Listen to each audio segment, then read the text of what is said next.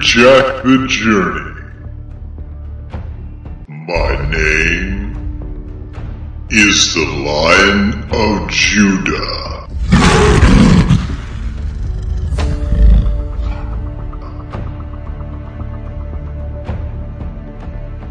Join Jack as he walks the Gold Brick Road. As long as Jack stays on the Gold Brick Road, he's safe.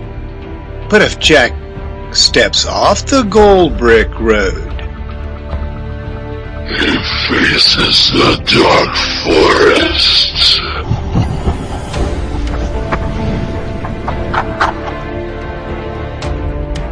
my name is Steve Phinney, and I will be your storyteller. Thank you for joining us in one of the adventures of Jack the Journey as he travels to the city of Zion.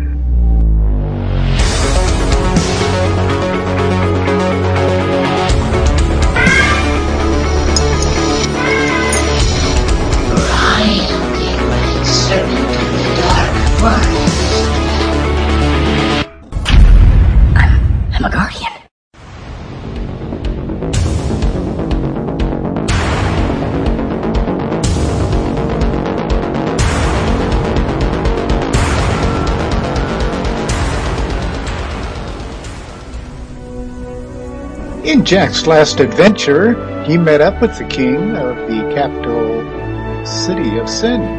He was in the process of explaining the power of the love that the Lion of Judah had for him. The king was not receptive to what Jack was saying because the king had identified his own identity with being the king of hatred. So how in the world was this king to be able to listen to this young Jack? Share the power of God's love. And this is where our story picks up today. Well, what I do have to tell you, King, is that the Lion of Judah not only has the ability to love you, but the Lion of Judah is love. It's one of his names. Don't you understand that? No, I, I do not understand this.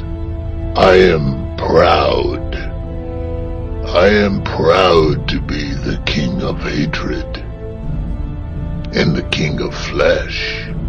Your talk of love is confusing to me. I don't even understand it. But you know what? You're curious to me. You seem to have a rich wisdom and understanding of things for a little boy. I'll tell you what I'll do. Well, what's that? What, what will you do?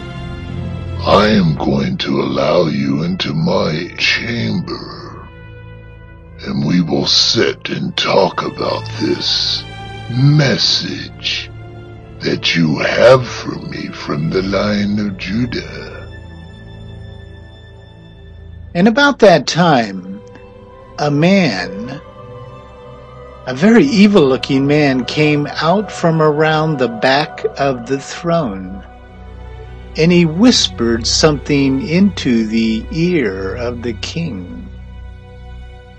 And the king responded to this assistant, this person of counsel to the king, with these words. Well, I don't exactly trust this little boy. But he is curious to me. He seems to know something about something that I have never heard about. How come you, great council, have not told me about this love? This love doesn't seem to be violent. Doesn't seem to be wicked or dark. And you, great council, you have surrounded me with creatures of darkness, with spirits of darkness. They're all around our city. And this person of great counsel whispered in the king's ear again, which the king did respond to. I will not take your counsel on this. I am going to listen to what this little boy has got to say. And with that, this great council person of darkness ran out of the king's hall, ran out onto the steps where Michael the archangel was standing guard. And yes, there were evil spirits all over the place, on the streets as well as in the air. There seemed to be a power of darkness that was somehow trying to protect the king, but the king was beginning to make decisions to listen to truth. So this council, this great council of the king, commanded the evil forces to move in and around the palace and tried to get this boy away from the king because the king was beginning to listen to Jack. And with that, the Archangel Michael opened his wings and drew his sword. And all of the dark spirits stepped back. They saw with their own eyes that this was a great warring angel. And as soon as Michael the Archangel opened his wings, all of his helpers, his righteous angels of war immediately came out of the skies from the city of Zion, and they floated above Michael the archangel. And Michael the archangel made it quite clear that no one, not beast, not human, and not spirit, is to step one foot on the steps of the palace or there shall be a great war. All of the evil spirits and the people that were in the streets practicing sin of all types stopped. There was a deafening silence in the air. The people were wondering what was going to happen next, but they didn't move. With Michael's drawn sword and with his angels above him, Jack was completely protected. So the great council went back into the chambers of the king, and the king was no longer in his throne chair. Jack and the king had left the throne room to go into a smaller room to begin to talk about Jack's message. And here's what Jack said to the king. Okay, now this is just a very, very simple message for you. I know you do not understand love because you do not have the Lion of Judah inside your life. So you're just gonna have to believe my words until the Lion of Judah shows you himself. But the Lion of Judah says that you, king, are not to be conformed, to look like the world and all those sinful people out there in your city. But the Lion of Judah wants you to be transformed, become a brand new person by the renewing of your mind and for you to receive the calling of your salvation. And you must know that the Lion of Judah already knows that you're going to receive the truth or he would not have sent me. So all you have to do is to listen very carefully. Do you know, O great king, who is really the leader of those dark powers outside your palace? Well, I am. I figured you would have figured that out by now. I am their king. I am their leader. Well, actually not. You've been deceived. There is another leader that is in charge of them. It's the great dark serpent of the dark forest. He is the most wicked of them all. He has full control over your special council. He has full control over your people out there. He leaves them in darkness so that they will not discover the light and life of the Lion of Judah. This is what is happening. You, O great king, are being lied to. Some of our people call him Satan. Oh yes, that is a very ugly name. But your people will know him as the Great Dark Serpent. And if he ever shows up in your little city, you will be very sorry. Cause his wickedness even hates you. Hates me? Even if there is such a being out there. How could he hate me for I am supporting his work, if you're correct? Oh no, he does not like any other gods before him either. He is a very, very selfish being. He's not only dark and he's not only wicked, but he is the kind of leader that he will have no other leaders taking the credit for his work. And you, great king, are taking the credit for his darkness. And if he decides to show up in your city, your city will no longer be yours. Well, this is horrible. How do you know these things? Have you met this great dark serpent? Oh, well, actually I have. I have seen him in a tree.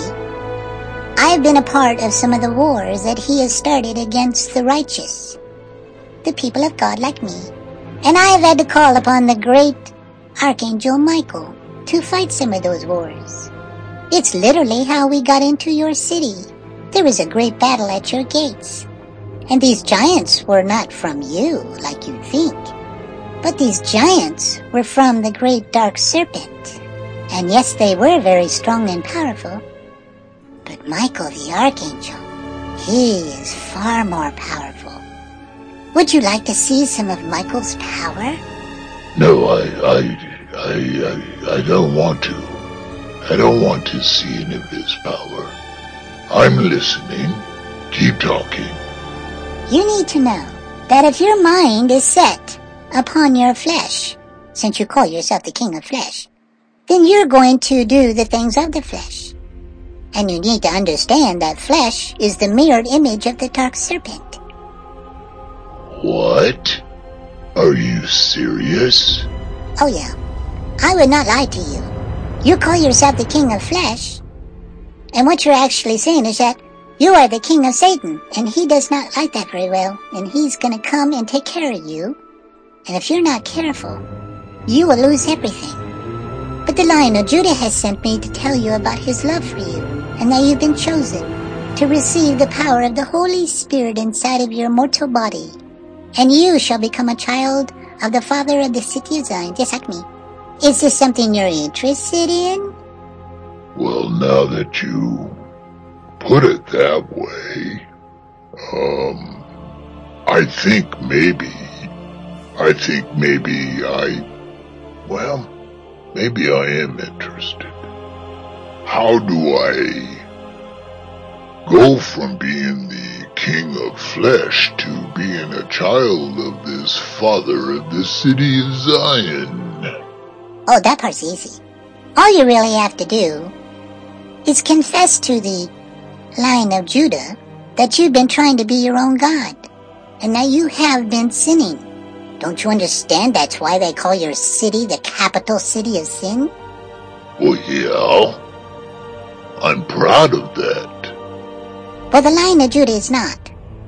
The Lion of Judah wants every person in your city to receive the Holy Spirit into their life. And the way that's going to happen is through a miracle. In a few moments, we're going to walk outside and see something. Something that's very, very powerful. And if you're wanting true life and the life of the Lion of Judah, you can walk out there with me. And if they see their king receive the life of the Lion of Judah through the Holy Spirit, and then once I ask them if they want the same thing, I got a feeling that everyone in your city shall receive new life. What you think? Want to do it? With that challenge that Jack gave the king, the king just sat there in his chair and he was staring at the floor, really thinking about this. And after he thought about it for a little while, he did reply to Jack.